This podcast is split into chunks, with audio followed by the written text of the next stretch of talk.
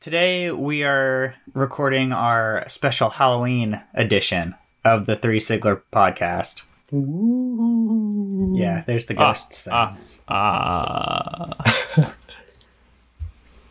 Lightning. and the question for today is how do you parent through Halloween? Isn't that? Ye- well, kind of. I And mean, that's why we've brought in three expert parents.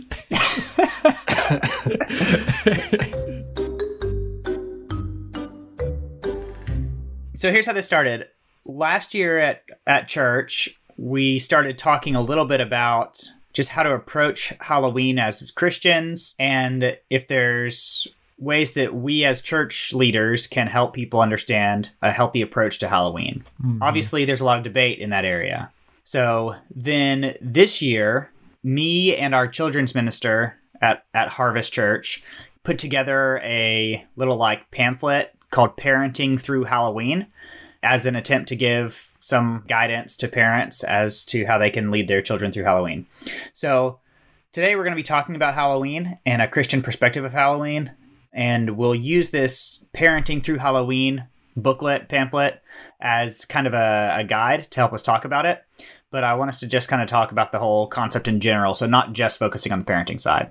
Sounds good. So, to start with, when somebody asks you, like, what's your opinion on Halloween? How do you guys respond to that? Yeah, if I was just asked like flat out like that with no context or anything, I think I would say it should just be a fun little time, but there's definitely potential for people to take it into wrong ways and use it as sort of a um, like carte blanche to just hmm, celebrate darkness.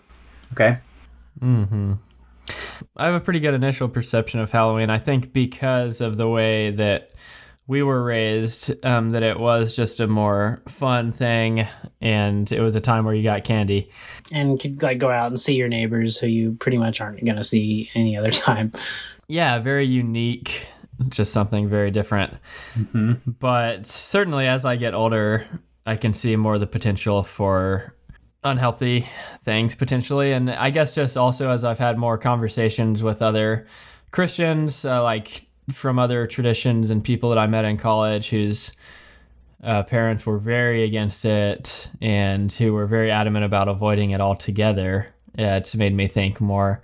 And then you see creepy stuff, you know, from time to time around the season whether it's over the top haunted houses or commercials or uh, just stuff that seems like it gets away from the silly side and starts getting more into the intense kind of gross or evil side. That's good. So, yeah, you brushed on a little bit about our upbringing with Halloween. What memories do you guys have as far as growing up and our participation in, in Halloween? When I was really little, I was a kitty cat.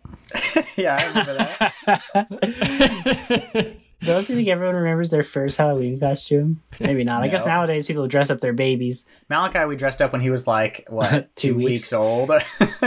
what was he? he was Peter Pan. Oh, nice. I think the only reason I remember that cat is because we have a picture of it. Yeah. And I think Daniel was a clown. I think Joel would have been I a think clown. that was I don't know. I me. thought that was always. oh, I don't was that remember you? being a clown. Always. Was I multiple years a clown? yes, yes. No, no, no, no, no. Multiple years was the painters. yeah, we didn't have the most inspired costumes until we got to the Mafia. yeah, yeah. The, I thought the painters was a cute idea. Okay, um, I seem to remember when I was young. Initially, it was only do the like Halloween thing at church, you know, and not like Mhm. go trick or treating. And I don't know if that was just an age thing or if it was like a, they weren't sure if they wanted to like support that kind of stuff or what the deal was. But I definitely remember the first year they let me go was because this older neighbor kid who I who would always come over to our house and and an adult who was like a family friend and also that guy's friend they were like going to be going together around our neighborhood and said I could go with them and mom and dad were okay with it. Hmm. And uh, I remember I was Batman that year and wore my Batman costume for like the f- previous couple days as well, Prepping. with its Velcro on cape. yes. Well, that's interesting because I didn't know there was ever a time that they didn't let any of us go trick or treating. So Yeah. it's one of those things I- where as the my youngest child, you don't. the child, you the yeah. barrier is broken and you just never realize it. Yeah, my memory is that it was like kind of a, you know, oh, are we going to do this or not do this? I don't know. And they were like deciding, but it hmm. could have just been an age thing. I, I'd have to ask the hmm. parents about that and see. You know, I Right. I would guess just knowing like our parents' backgrounds that dad probably grew up doing the normal thing and mom grew up like never doing Halloween. Yeah. Mhm. I remember trick or treating basically from when we moved to Dothan, mostly as dressing up and walking from our house to grandma's house, which she lived in the same neighborhood as us, stopping there for a while, and then continuing on to the Flemings. Yeah. Uh, and so these are all families that live in our neighborhood. My grandma lived in our neighborhood, and some uh, church friends. And so we were able to kind of like make our way down. And definitely when we were young, there was a lot of kids in the neighborhood. So there was just like kids Mhm. everywhere. Mhm. And so that was really neat to just have lots of people out and about in the neighborhood and all that kind of stuff. Then we did some like fall festivals, trunk or treats at church growing up. Mhm. And so I remember participating in those. And um, But, but those would never be on Halloween, right? It was like adjacent to date so that you could do both. that sounds right. because originally churches started doing it i believe as like a real alternative to you know i guess just being able to have a more like positive family friendly christian version of halloween they would do it on the night i think Yeah. and then eventually it was they started shifting so that people didn't have to make this choice of like are you going to trick or treat or are you going to do your church's thing Yeah, that way if people didn't want to do Halloween night, they could still do the church thing. But if people wanted to do both, they could do both. get a lot of candy Lots of candy. Yeah. The one that I remember going to at church in Kentucky was, uh, I mean, I remember almost nothing except that one, one of their games was they had this huge box that I guess was like, you know, cardboard box that maybe they had taped some together, but it was bigger than a refrigerator box, I'm pretty sure. And it was filled with like crumpled up newspapers. And you had, it was like the whale. And you had to, one of the youth or somebody would hide this little Jonah figure in there. And it, you have to like go in there and find him and dig through it. That, I thought that was pretty fun. Yeah, that's pretty cool. and then we all uh, remember the the skit at the Fleming's house Halloween, Yeah. where Overall, for me, that was Oh, the most memorable Halloween. probably for me too, we as a several You better set the stage. yeah several youth and church kids put together this skit on the front porch of some friends in our neighborhood, the Flemings that I mentioned earlier. And so basically, all Halloween, um, we were running this skit that ran what probably like a five minute skit or something like that. Sounds right. And so we would run it and then give out candy and then Like their front porch was like the stage, basically. Mhm. yeah, So people who normally would come to trick or treat, I guess the, the adults would kind of tell them what was going on. You know, okay, just wait like one minute and they'll start the show. And so then we do our little skit for them and give out uh, some kind of candy bags that Mhm. probably had like a church invitation or something. yeah. And so we would run it every ten minutes or less. Like we ran it a lot throughout that night. It was to a song, so it couldn't have been too long of a skit. Yeah, I, that was pretty, that was really fun. I don't remember there being much um, anguish about missing out on the regular trick or treating. I think we had fun doing that. It was super fun. That was my favorite one, yeah. And Joel and I were the demons. Yeah, we got to we got to be demons on Halloween, which is one of my points in my parenting is avoid demonic stuff. but that's a little different. Okay. Yeah, It's- it's for a good cause. Yeah. It is different, yeah. Think about Mr. Carnal being Satan himself. hmm That's right, yeah. and then, so yeah, it was me and Joel, and then Jonathan Fleming, who lived there, and then Summer Wells, another friend, were the four little demons. We were the youngest ones. I don't know if, I guess Yeah, they decided I, I think make the them- idea was that they wanted the little kids to be the demons so they can just be like little and impish, and also you guys get to hide in a bush a lot, so there's not a lot of pressure to like be you know in position on stage. Right, yeah, it wasn't a lot of pressure on our role. Yeah, the angels had to do um, more like choreographed moves. Mm. Somewhat, yeah.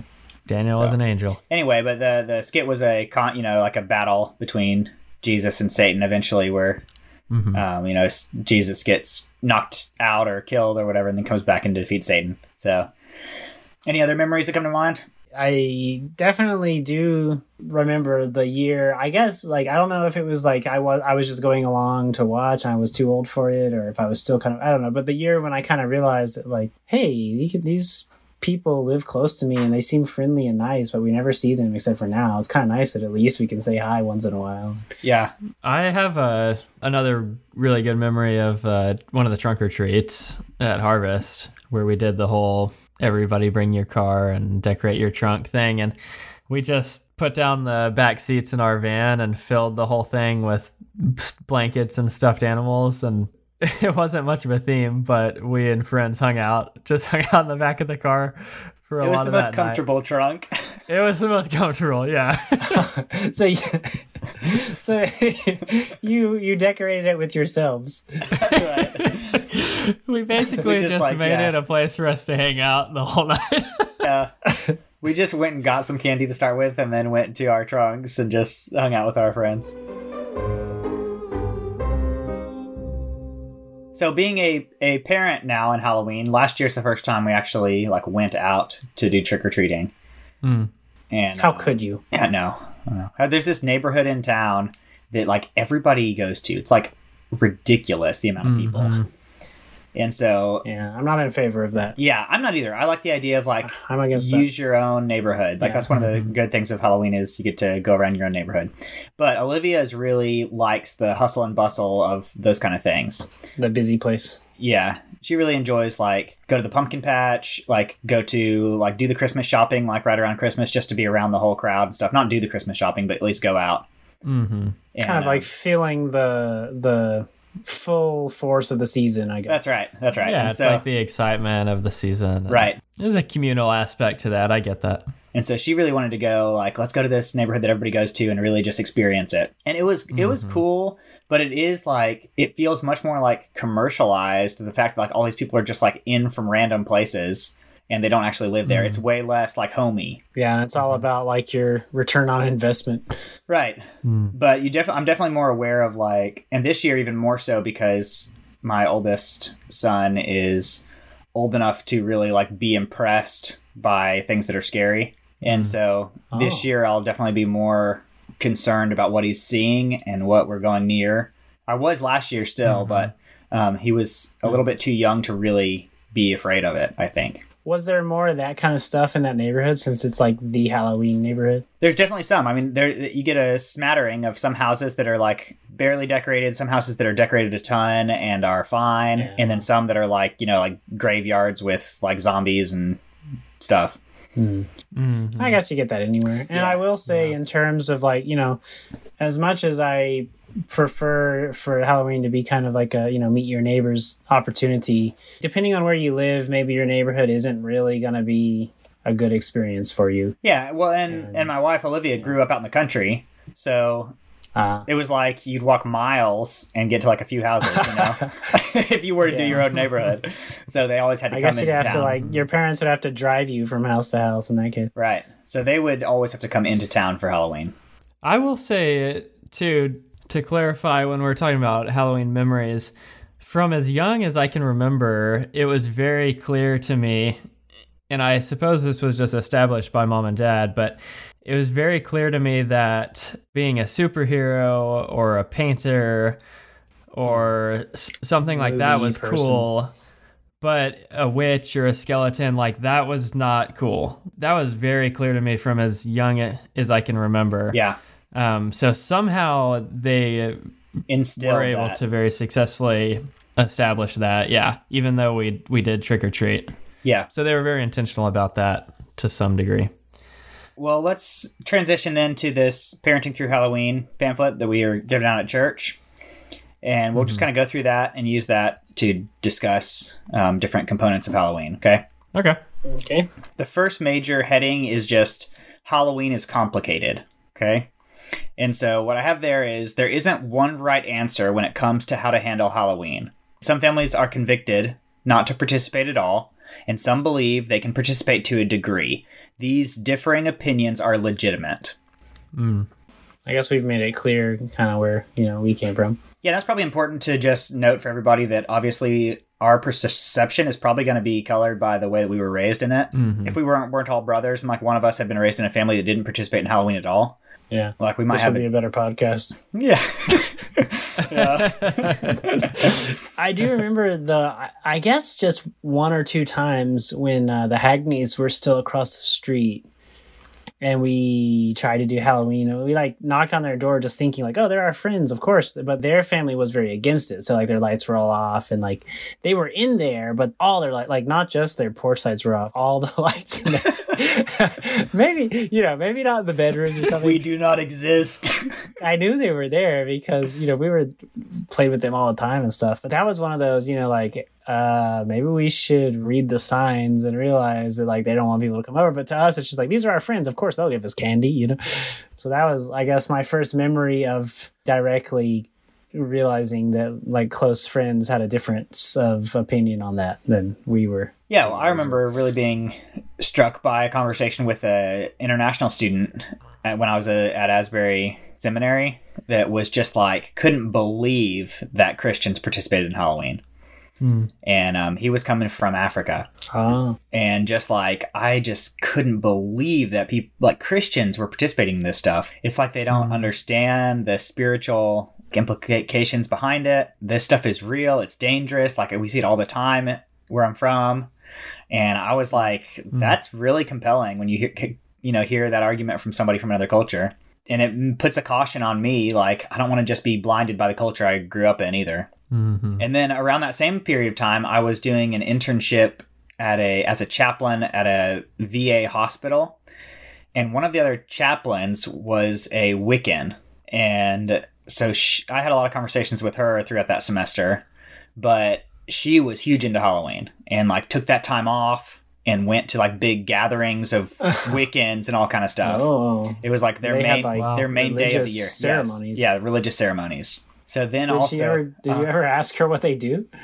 uh, I don't remember. I remember just a lot of like. I mean, she would talk about it in very positive terms. Obviously, you know, there's a lot of community Right, and right, right. celebration and, um, like Right, it's getting together, all that kind of stuff. You know, is what she would talk about. But I remember that was also at that time when I was at Asbury Seminary. So I was really thinking about like this stuff is something to consider.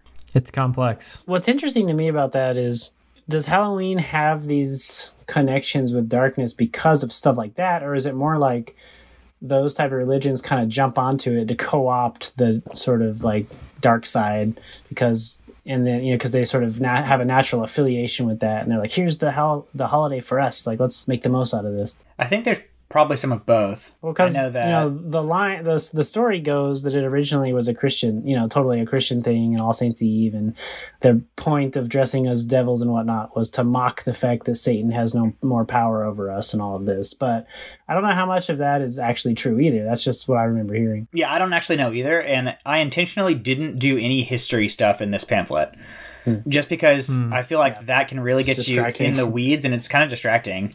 That's true. So uh, my thought is more like it doesn't necessarily matter. Like, I mean, there's definitely some value to origin of things and like meaning behind that kind of stuff, but it can also be a distraction from like, well, here's where we are, so what do we do? Yeah. So Yeah, and I think in some ways that can be like the inverse of you know people trying to justify like oh yeah no everything Halloween's just great it's actually a Christian holiday is like the inverse of people being like Christmas was actually a pagan holiday we shouldn't celebrate that you know it's kind of the same That's true. using history in a weird way to justify your position. yeah, just one second. Well then off the record here I uh, gotta remember to see if mom and dad will get Mentos or Nerds ropes or something good to give out this year because they usually have just like two, two or three little kids. So I always wanted to like really make it worth their while. Yeah, make it count. Here's a college scholarship, son. Just kidding.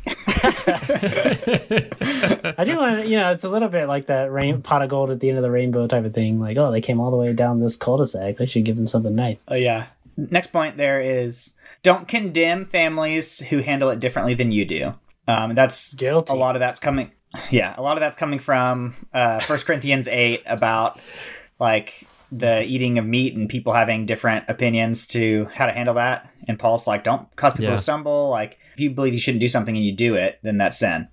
So I think that's really important. Is just like the legitimate differences that families come to Mm, then the last last couple points on this Halloween is complicated heading is God isn't threatened on Halloween night, so neither should we be.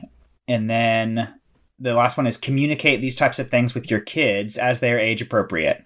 Don't let them be ignorant to the reality of the spiritual battle. I think that last one is just so important with so many aspects of parenting. Yeah, just parenting in general is being sure that they have an understanding of why the rules are what they are. And that goes back to what I was saying about how our parents were very clear on what is good, what is bad, and how we need to view things that we're seeing. Mm-hmm. That was always very clearly talked about through the whole process. Yeah, I think almost my opinion is utilize Halloween to teach your children if you can. You know, you mm-hmm. can't just like avoid it. Even if you don't want to participate in Halloween, you're not going to be able to just like prevent your kids from seeing it and being aware of Halloween. So you need to use it as a mm-hmm. teaching moment, teaching uh, event. Hmm. And then I also think the one like God isn't threatened on Halloween night, so we don't have to be afraid. Like I think that's important because there's that balance of caution when it comes to spiritual darkness and the enemy, mm-hmm. but at mm-hmm. the same time like not being afraid or like feeling like I've got to just lock myself up in my house on Halloween and turn off all my lights, right? yeah. Well, I, I guess that's what my friends did. I mean, hopefully they weren't like doing that out of like fear, Lock the evil out on the street. right? Yeah, I think that gets back to 1 Corinthians 8, like you were talking about. I mean, Paul is clearly not super concerned about this meat that's been sacrificed to idols, and he's not afraid of it, even though he says that he'll avoid it. He'll never eat meat again if it causes someone else to stumble, but he's clearly not fearful. Yeah. Okay, so then I go we go into what can be redeemed. Okay, what can be redeemed from Halloween? So if, if your family decides to participate in Halloween, here's some ideas about components of the holiday that may be able to be redeemed. So my thought process behind this is just the redemptive nature of Christianity. And so when I really started talking about Halloween last year, there's that question of okay, when do we just throw things out and say this is not redeemable? And when do we say here's something that is redeemable and we can make it, we can bring the good out of it? And I think that if we can do that, we want to. If we can redeem things that the world uses or values, like we want to bring that redemptive element out, but we can't obviously compromise in order to like say we're doing that, you know, and just in, in reality, we're just participating in the worldly things, but we're saying Hmm. like, oh, we're redeeming it or whatever. Yeah, You're justifying it. Right. So that being said, like what elements from Halloween would you guys say can be redeemed? Well, the one we touched on a lot is the opportunity to connect with your neighbors. Yeah. I think is one of the most valuable aspects. An increasingly a rare aspect. Yes. Yeah, so that's one of the ones I have is just fellowship with neighbors and friends. And so I said, uh, take the opportunity to meet and talk to your neighbors, brainstorm with your kids about how to invite others to church or share about Jesus. Giving away candy or other things is a great way to connect with people. So really trying to take it to the next level of like be strategic mm-hmm. about the way that you are making those connections. I mean, to me, that's definitely the biggest one. But I would, I'm just trying to guess some other sort of like redeemable aspects of it. I guess, you know, having like a festive, you know, day out of the ordinary for kids, I think, is a nice change of pace for them. Yeah, You know, that's they get really to go out in the dark, which usually doesn't happen probably, and you know, like at sundown or after sundown, they get to go around and walk outside, and that's probably like for many kids, that's probably not something that happens a lot. Yeah, I didn't really talk much about that, but I think that's really good. Is just the whole concept of holidays and the significance of doing things that are different than just the normal routine. I think that's a good point. And that you have to wait like a whole year to do again. I don't know. I think there's some value in that too. Just like that discipline of having to like wait to do things, or what do you mean? Or just the buildup of like it being so long? Yeah, that's a really vague, vague statement. I realize, but I guess it seems to me that like increasingly kids are able to sort of have what they want on a more instantaneous basis and not have to wait as much. And I'm sure there's exceptions to that, but I think um, anything that emphasizes to a kid that there's things that I, I can't just make happen because I ask for it, you know so many other things going to whatever the activity they like going to the movies going to roller skate or whatever they like doing getting new toys and things and ev- Yeah. everybody's different but i think compared to the past there are more kids who are able to get that closer to on demand maybe Yeah. not No, I think you're right. like that, but Yeah, definitely. I hmm. mean, we we have to be really conscious of that because you can get on Facebook and buy like 50 toys for like 10 bucks from somebody down the road and it's like, "Oh, these are like 50, you know, 50 toys that like my kid loves." Hmm. Do I do that because it's like such a good deal or do you just not in order not to like spoil them with just getting a million toys all the time? Hmm. The cost is almost like a non-factor. I think the pro move there is you buy it and then like store them up secretly and get, dole them out, you know, Yeah, for special bag- got a occasions. whole bag right here. that, oh, really? whole bag of toys right there that I've given out like we, we pulled out like five little cars for his birthday. oh, okay. So you're doing the you're you're already you're already a pro. That's right. But then it takes the like eventually the longer you're like storing things up, the more potential there is to add to the storehouse, you know, and eventually it just gets ridiculous. Where it's That's like, right. when, when are we ever going to give them all these things unless we just unleash the flood? yeah, I mean, I've definitely I had to guess say, there has to be some self restraint to be like, okay, even if we don't need to look for more good deals. right. Yeah, I told Olivia already. I was like, all right, we already have enough stuff for Christmas. Like, we have plenty for Christmas. that's a good feeling. Wow, you guys are ahead of this early. game. Well, she does that kids market thing, Yeah. and they've Yeah, so everything's cheap and fast. there was like a big castle that came with thirty figures for like you know fifteen dollars or something like that. Wow. Wow. Anyway, we're getting off track a little bit. Well, this was my redeemable point That's right. about teaching kids about having to wait for things. Yeah, but now we've started talking about Christmas. This is getting out of hand. I'm sorry. we skipped over Thanksgiving as always. Okay, so another another redeemable component that I have is dressing up. Okay. Oh, I yeah. Is this a good time to talk about the costumes we're all wearing right now? Um, so here's what I have on dressing up. I say, uh, when choosing who to dress up as, encourage your children to dress up as admirable characters. Talk to them about the character's positive characteristics. What do you like about this character, or how can you be like this person? Help your children see the good things that draws them to that character, and how God can help us be that way too. So God's the one who makes us strong, or the most important beauty is on the inside. Stuff like that. That's good. I really like that one actually. I always wondered it when you see kids that are skeletons or whatever, you know, it's like what Why what's is the that, backstory there?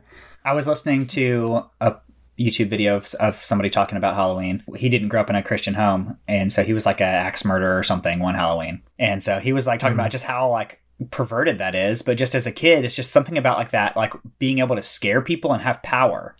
It was like what hmm. motivated him to like you know want to be that. Yeah, like if you're the scary, kind of the Batman approach. Like if you're the scary thing, then things won't scare you. Uh huh. Yeah, I've never thought about that. I do have two caveats to the to that uh, principle, though. Okay. Well, maybe just one, but one is some kids uh, just are lazy or whatever, don't get any help, and so they just end up being a wizard, and they might not have a reason for admiring a wizard because they just wore a bathrobe. Yeah. and the other thing is, uh, my other caveat is I definitely would love to see more kids dress up as a ghost with it's a sheet with two holes cut. just for the tradition of it. Uh, yeah. Those those don't necessarily fit into uh into my suggestion here. I don't think I've ever seen that in real life, but I would definitely like to.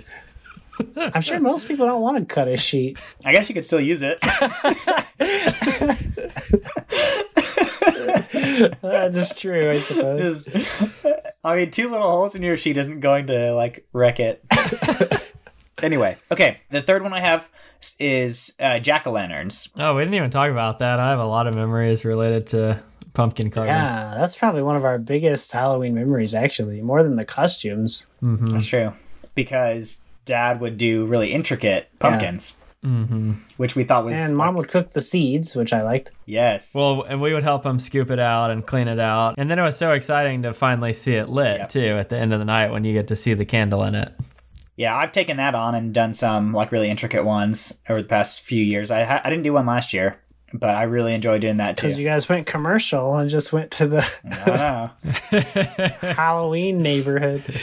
Malachi's Malachi's not quite old enough to really appreciate that sort of thing. I don't think. Or last year he mm-hmm. wasn't. He probably could this year, but it also takes quite a bit of time. It does, yeah. so what I have on jack lanterns is uh, I've seen pumpkin carvings used as an illustration of God's work in our lives. When we're in His mm-hmm. hands, He cleans out all the junk inside of us, makes us beautiful, and places His light within us so that we can shine for Him. That's cool. I wouldn't have thought of that. Hmm. So I think that's something you could try to you could use it as that illustration for your kids. Like this is why we're doing this. This is what it represents. Yeah, and also when people come to the front door and they see something positive and re- redemptive, that can also be good. Mm-hmm. Would mom do one that was a cross, or I don't know? It seems like often there would be a cross somehow we- implemented into ours. I think we always or- put the cross on the back of them. Which was kind of twofold. I think we liked the idea of it being like there's always the true meaning present, but also I think we liked having more light get out of it. You know, so it wasn't just dark on the back of it, but there was Mm-hmm. the the candle could shine. well, it has to get sides. air. The candle has to get oxygen. That's the practical reason. Oh yeah, because the kind you would do wouldn't be open on the front. Okay, right, right. Yeah, I never did those kind where it's like you just sort of carve it out, but the the fleshy bit is still there. Yeah, if you're doing like really intricate stuff, you have to do it that way. Riley and I, a couple years back, we did. Um, I did one that said peace, and she did one that said joy. We got Advent pumpkins. Yeah. oh gosh, we're skipping to Christmas again. That'd be funny. You have like three orange ones, and one is like the white pumpkin. Is the peace is the different color, right? Or is think it joy. Hope. Hope. No, hope is the different. Okay, isn't? I don't know. We lit a new one each week leading up to Halloween. Then um, the next one is just pray with your children, which isn't really like a quality of Halloween that you're redeeming, but it's just like something redemptive to do on Halloween. Um, is that I just said be sure to pray with your kids before any sort of Halloween activity that God would be with them and use them and protect them. that one takes me back to the Haunted Mansion at Disney World because when we were little, especially as a family, we would always pray together before writing that. Yeah, I was actually thinking that. Wait, shouldn't you say why? Why we would pray together? You said we would pray together before writing that. I think you said, you know, like just so that. You know. Well, because it's a very dangerous ride. We were worried about derailment, pranking spirits, causing trouble. falling on that moving sidewalk? yeah. Well, it's just a recognition that when you're dealing with ghosts or spirits, that those things hmm. aren't just like pretend. That there's like hmm, real, there's real ghosts and spirits. And even though we felt like the haunted mansion at Disney is made just for fun and is mostly like silly, Kind of a joke. yeah, mostly kind of a joke. It's dealing with real elements that you don't want to just play around with. So you want to be sure that like spiritually you're not having some sort of open door for mm-hmm. spiritual interaction or spiritual effect. I think that like open door concept is something that we got so much growing up from both the parents really and uh only later did I realize that so many people just don't get that concept, you know. It's really important. I'm preaching on Halloween actually Sunday morning and going to be talking about spiritual warfare and deliverance a little bit. And yeah, it's it's shocking how people can be so blind to that kind of stuff. We have students that are like dealing with depression or self-harm or stuff and then Yeah. they wear shirts that are like skulls and they will wear like earrings that are like guns or stuff like that. And I'm like, I think the gun thing is even more disturbing than the skull thing. but either way, it's like obviously this is Yeah, not a good thing. not a good thing to do when this is especially if that's an open door in your life where that you're dealing with with those sorts of thoughts. Yeah. Um, but a lot of people just have no clue. Mm. So praying with your children is super important. I mean, even if you're what you're doing on Halloween is completely innocent, you want to be sure that you're not being exposed. You're letting your kids be exposed to anything that you shouldn't. Especially as a parent, that's your role as like a spiritual guardian. I think. Yeah, and also establishes the reality, like you were talking about it. There is a real spiritual dimension, and there is a, a war going on. And so, even if something is more light and a silly version, like how we feel about the Haunted Mansion at Disney, recognizing and teaching that there is real spiritual warfare at the same time is is important. Yeah.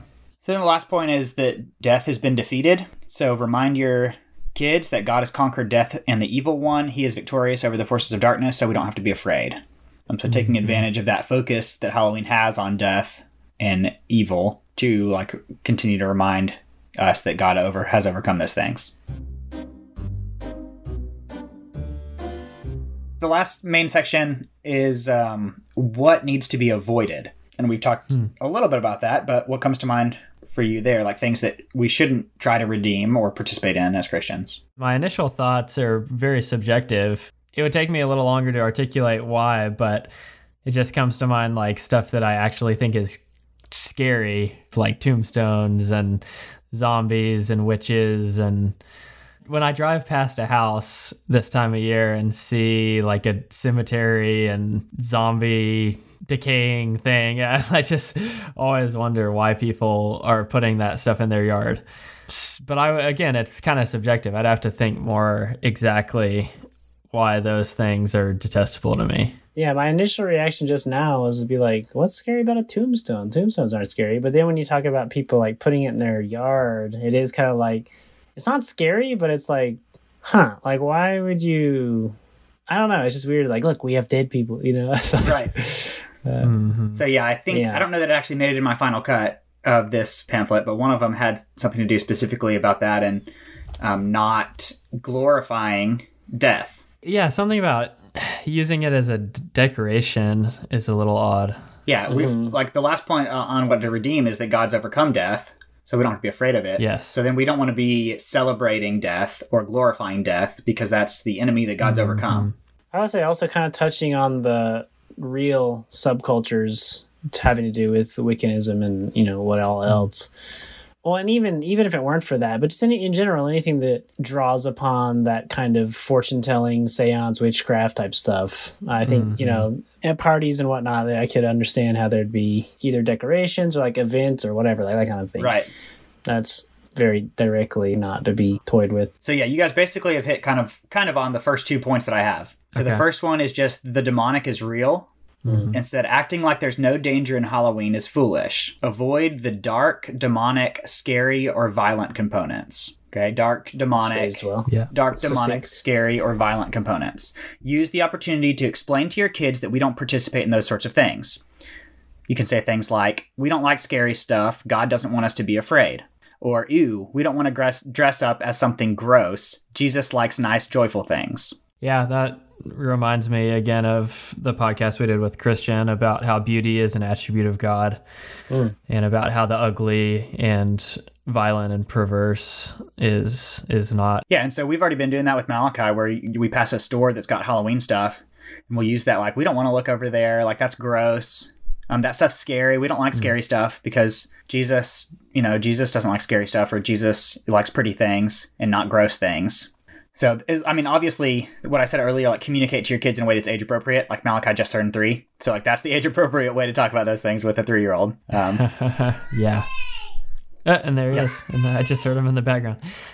That also goes into another thing I'm very against, and that's like haunted houses and um, scary corn maze or whatever. I did just those- that. I went to a haunted corn maze once. what do you think about it?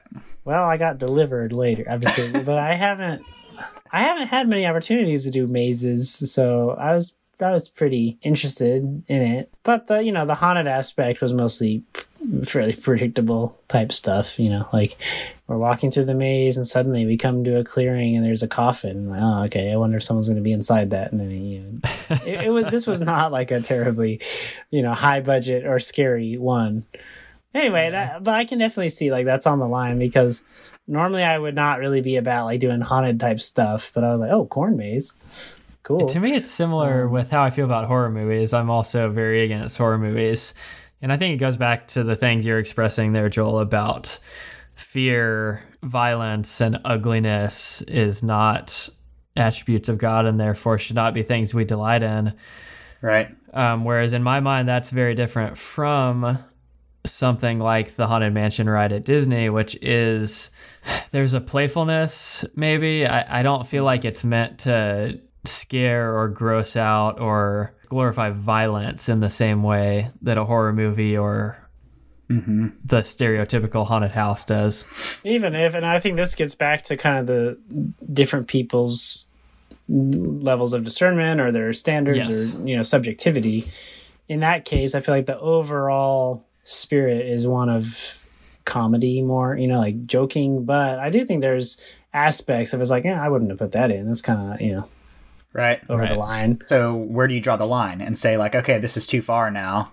And that's why obviously there's going to be some differing opinions of those things. Mm-hmm. And now on that those different points you got made, you've hit several of these things I've, I've I have about Oh. what needs to be avoided. So the the second one is witchcraft, which Daniel mentioned earlier. So I just said anything having to do with the occult must be avoided. Protect your home from that stuff. and and said this is one of the main holidays for Wicca and other pagan religions. So exactly what you were saying, Daniel, is that I really feel like that's an area that you can't play with at all if it's a witchcraft mm-hmm. occult type of thing.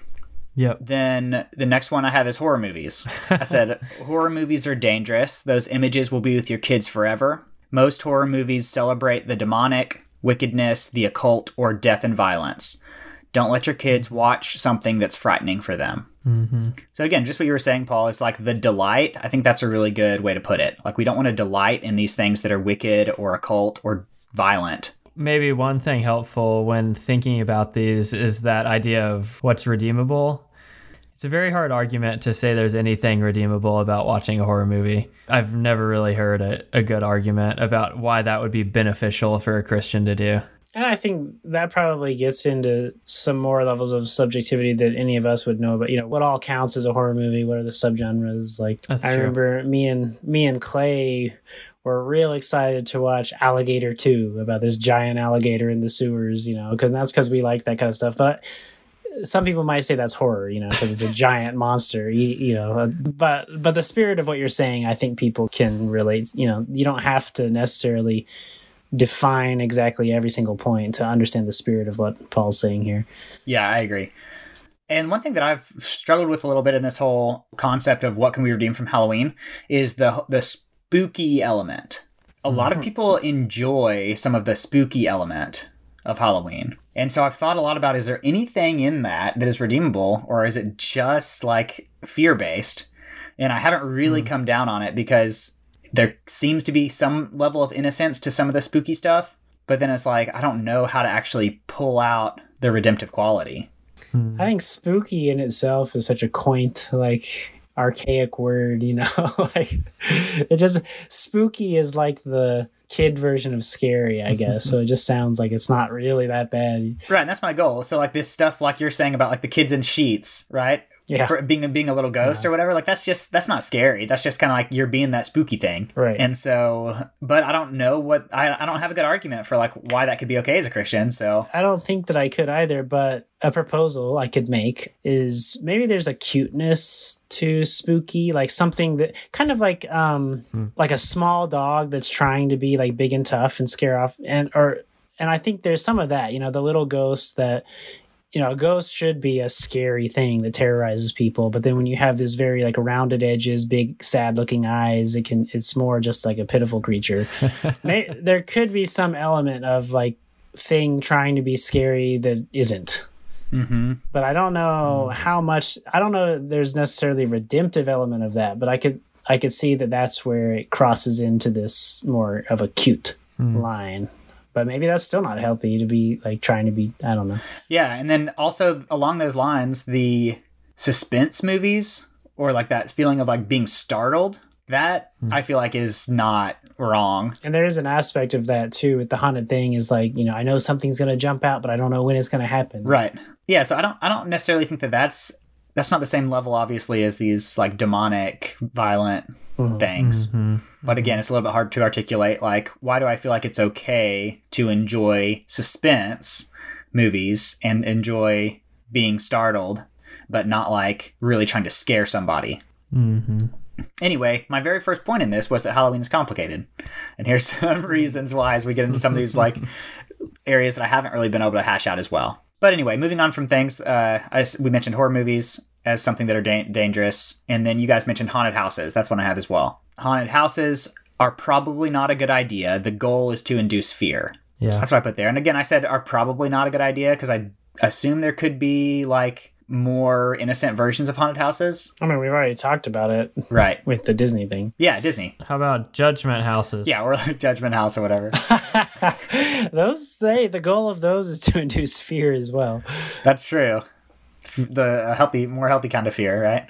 Yeah, uh, well, yes, a more yeah healthy, justifiable fear. For people that don't know, there are these things in the South that are like haunted house, Christian haunted houses that focus on making people afraid of hell. So at the end, they'll decide to be saved. Get them saved. At the yeah, there's kind of like they they try to really scare you, and then at the end they're like, "But here's heaven. Look how nice. Look how happy. Just relax." And they really are a Christian version of haunted houses because they only do it around the Halloween season. Yeah, there, there's a little stretch. I didn't know that was a regional thing. I thought that was just more of a like Baptist thing. We're we're uh, Pretty sure it's a Bible Belt thing. we're definitely not taking my youth group to one. I'll just put it that way. Obviously, we're all of a similar mind on this, and maybe there's other people who could explain more the fun of trying to be scared that I don't think we really relate to.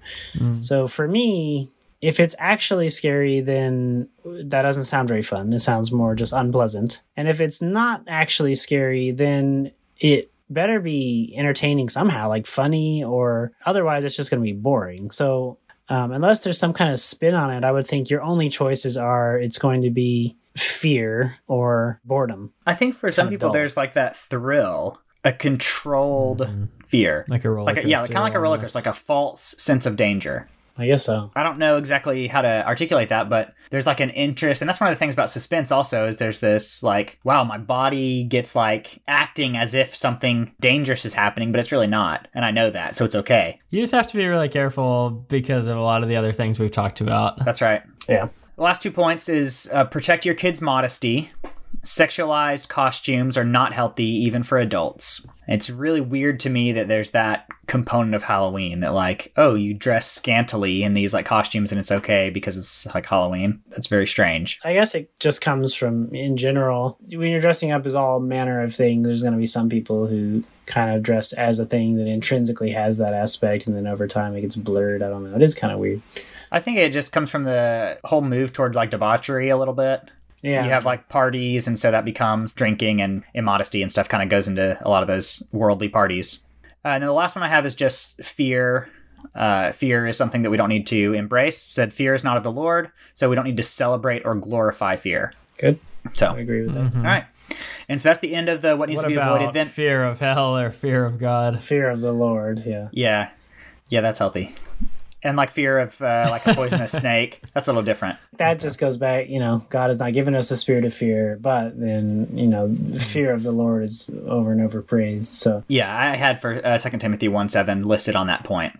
And that's one of the main, I think, dangers of Halloween for kids is that it becomes something that instills fear. it's really hard to relate or like remember this as an adult but for kids those there's certain things like that that can become like a like you said it stays with them you know and it can be like a source of trauma a source of a debilitating mm-hmm. developmental experience. And you can't always predict what that's going to be for a little kid sometimes we can't tell what scares them about something. That's tough, and you can't protect him from all that kind of stuff. Even like showing Disney movies to Malachi and fast forwarding through the bad guy parts. Even sometimes, like I'm fast forwarding, and there's a still shot that'll show up. And then, like I've like heard, of a scary wolf or something well, just like Ursula, for example. oh yeah So like basically going through Little Mermaid and just showing him like the songs and the not scary parts, but then like there's a still shot of Ursula, and later on he makes a comment about like the bad guy and and like from the movie, Oh. and is like interested in that, and I can tell there's like fear, and I'm like, well, golly, like you can't you can't just protect from all those kind of things. But to your point, I think we need to be really careful as adults recognizing those t- types of things that can be scary to children. So then on the back, I just have like a kind of general statement. It says, We encourage each family to develop their own approach to Halloween based on their own convictions with input from their Christian community. The responsibility to make this decision rests on the adults in the family, not the children. Always be willing to be in complete obedience to God no matter what He may ask you to give up or stop doing. or what he wants you to start doing Right. maybe you know that goes back to the using it as an outreach thing and maybe he wants maybe you've Mm-hmm. been an anti-halloween person and you need to start the thinking about ways to use it in a healthy way to reach somebody Yeah, that's good. I, I think I do think it's important for us to all like recognize, like, all right, God, if you tell me to stop doing Halloween, I'm not doing it at all. Like, no matter how fun I've thought it is or how fun I think it could be for the kids, I'm not gonna hold on to that if you say not to do it. So that's the pamphlet, and then it has scripture from Ephesians chapter five, verse seven through fifteen. So I'll read that real quick. It says, "Therefore, do not be partners with them." For you were once darkness, but now you are light in the Lord. So live as children of the light. For the fruit of the light consists of all goodness, righteousness, and truth. And find out what pleases the Lord. Have nothing to do with the fruitless deeds of darkness, but rather expose them. It is shameful even to mention what the disobedient do in secret. But everything exposed by the light becomes visible, and everything that is illuminated becomes a light. That's why it is said, Wake up, sleeper, rise from the dead, and Christ will shine on you. Be very careful then how you live, not as unwise, but as wise, making the most of every opportunity, because the days are evil. Therefore, do not be foolish, but understand what the Lord's will is.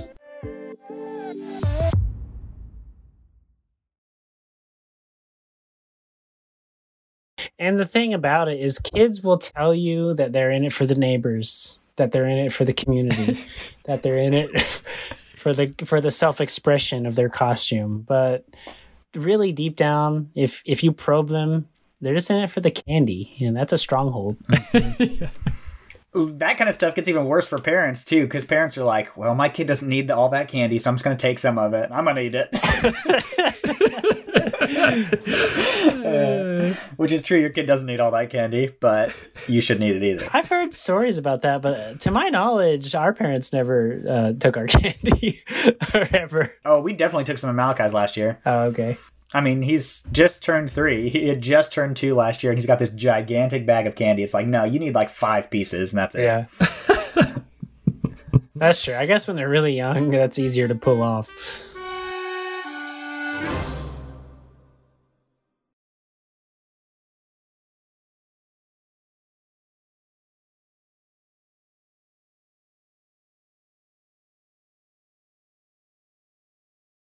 Happy Halloween. yeah. Now let's try to scare our listeners.